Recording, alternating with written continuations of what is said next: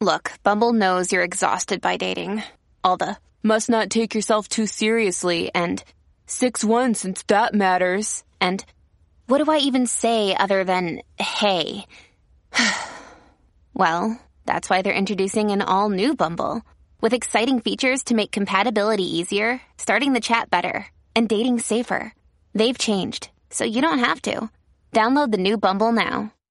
On the line, though, right now, Bruce Blakeman, who is a Nassau County uh, executive, uh, Republican, who uh, recently uh, was elected into office uh, over a year ago. Uh, Bruce, thanks for joining us this morning. Good morning. We have such a controversy. We had we made worldwide news last night. We had George Santos on the show, and this morning we had Robert Zimmerman his opposition. We've had everybody. We had David Paterson. We had Jay Jacobs. it's time for Bruce Blakeman to give us his two cents. Well, John, let me just say this. I think the thing that we need to focus on is that this is a very sad affair.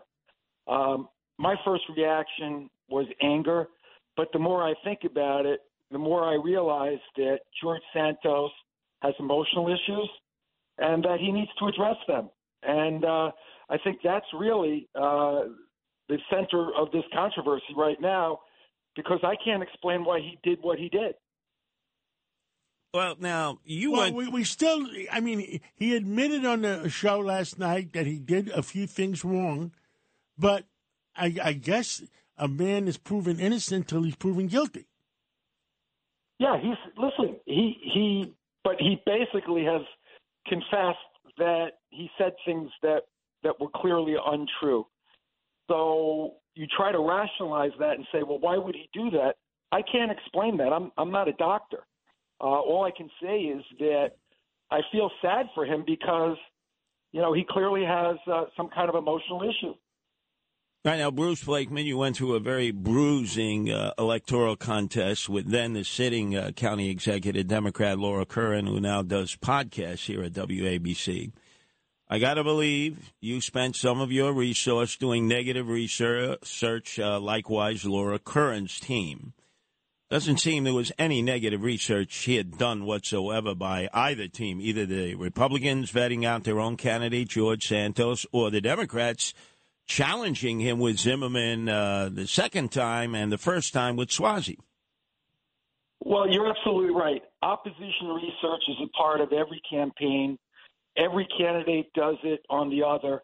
Um, this was primarily the responsibility of uh, the Republican Party in in Washington D.C.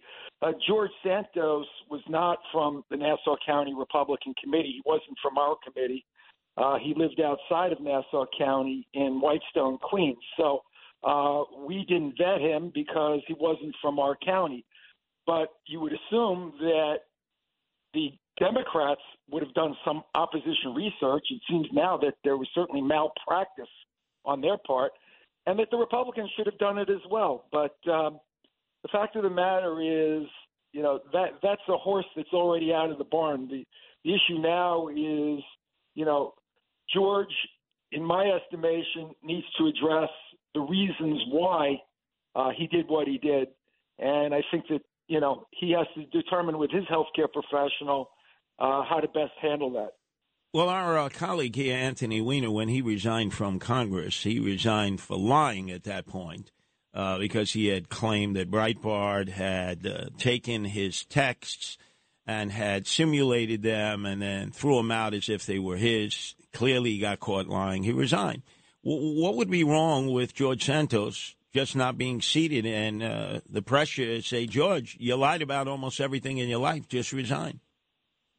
Well, you know, there's standards and there's due process. And I think that right now, the determination as to whether he should be seated or whether he should continue uh, to be a member of Congress is with the Ethics Committee of the United States Congress. It's, uh, it's something that affords him due process, but also gives the members of Congress and the public an opportunity to uh, hear the whole story after it's investigated. So uh, I don't think we should rush to throw him out just yet. I think that basically the process has to go through uh, the ethics committee, and uh, they'll make a determination one way or the other whether or not it's appropriate for him to sit as a United States member of Congress.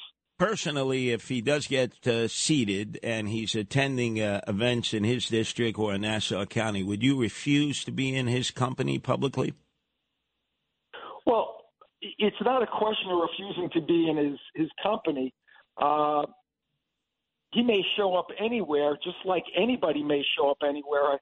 You know, we as we as political figures, we take hundreds of pictures every day with with hundreds of people, and ninety percent of the time we don't know who they are. We shake hands with lots of people, and people show up at events that that you know necessarily we wouldn't want there. So, if Al uh, Capone, if Al Capone was standing next to you, you would never know. well, I'm too young to know Al Capone, Uh, well, I mean, I'm just making a, I'm making a point. no, I'm kidding you. Listen, yes, I would know who Al Capone is. I've watched enough uh, uh, newsreels of of you know. Did you see life, the actor but- Al Capone, the actor who played Al Capone, or the real Al Capone? well, you see now, you never know. Yeah, you never, never know who know. you take a picture with. Absolutely, you don't. You don't. Uh, you know, I've been, I've taken a zillion pictures, like all of us, uh, and I- I don't know who I'm taking a picture with. Yeah. Yeah, it's uh, you know, but the fact of the matter is, it's not a question of whether I would refuse to appear with him. I'm going to make appearances, and if he happens to be there, well, that's on him, you know. But I- I'm I'm not he, I'm not letting anybody curtail where I want to go. Absolutely correct. Uh, do you think uh, uh, if he's not proven, if, if he's not indicted, if he's not proven guilty of anything, and and he has to be seated in Congress, uh, do you think he should be seated? You know, I think we need to see how this plays out, and I would I would prefer that we let the process, uh, you know, develop and, and let the ethics committee look at everything that he said. I, I don't want to say anything at this time because yeah, I think let, the- let the a- process. Uh, that's what I've said. I said if the time comes to be seated, he should be seated, and let the process take a precedent. Let you know. Let anybody wants to do an investigation. Everybody's entitled to, uh, you know, a day in court. Yeah, but I think the central issue right now is, you know, George Santos clearly has issues, and I think he needs to address them. All agreed.